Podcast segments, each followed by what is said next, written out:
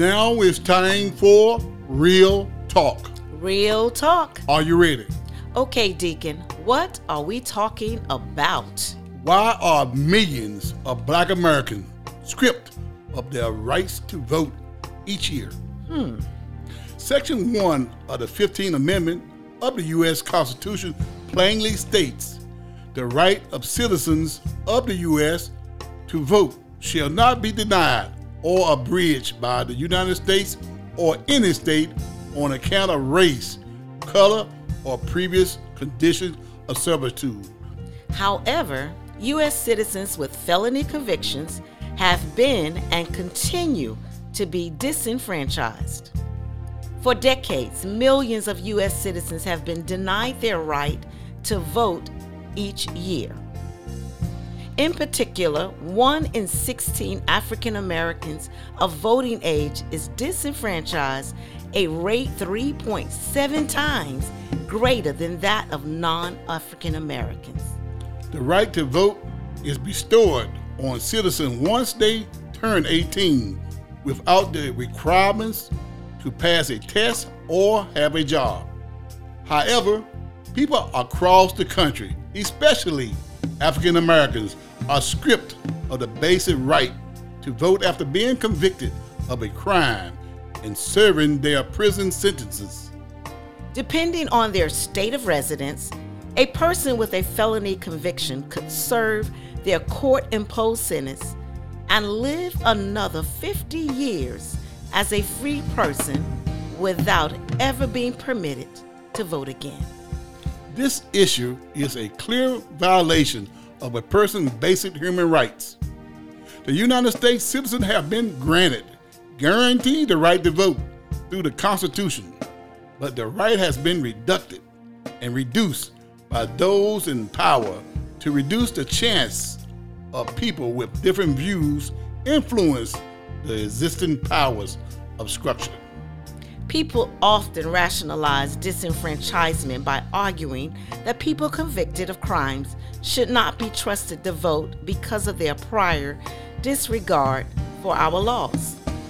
These same people would likely tell you that after serving their sentences, they should contribute to society in a meaningful way.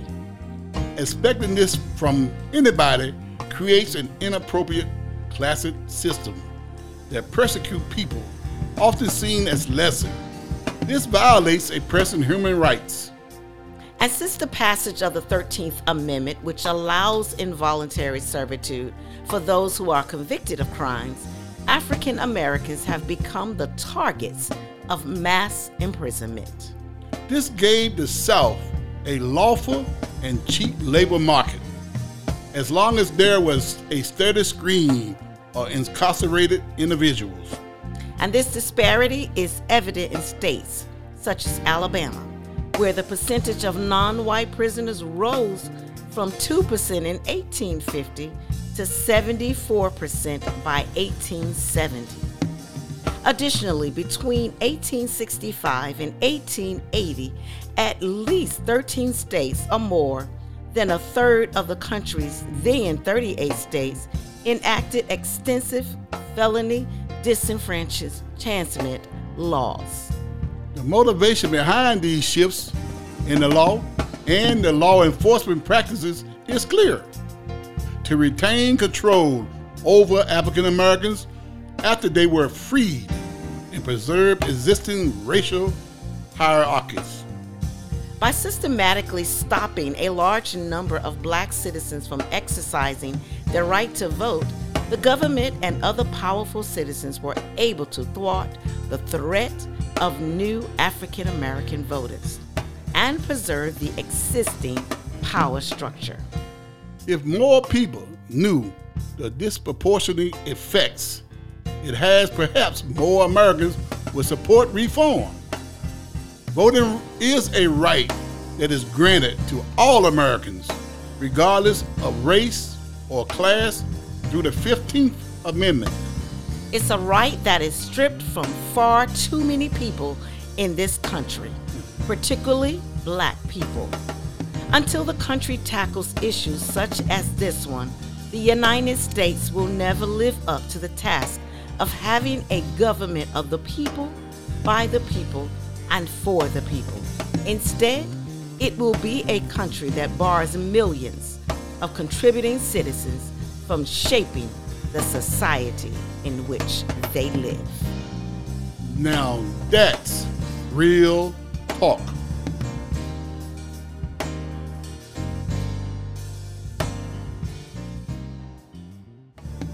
Be sure to listen to us on the K-Way Digital Broadcast app, K-W-A-Y-D-B. And guess what? It is free. Yes, it is. And online at www.kwaygospel.com. And we're also on Spotify, Apple Podcasts, and Podbean Podcasts. So please don't miss your blessings.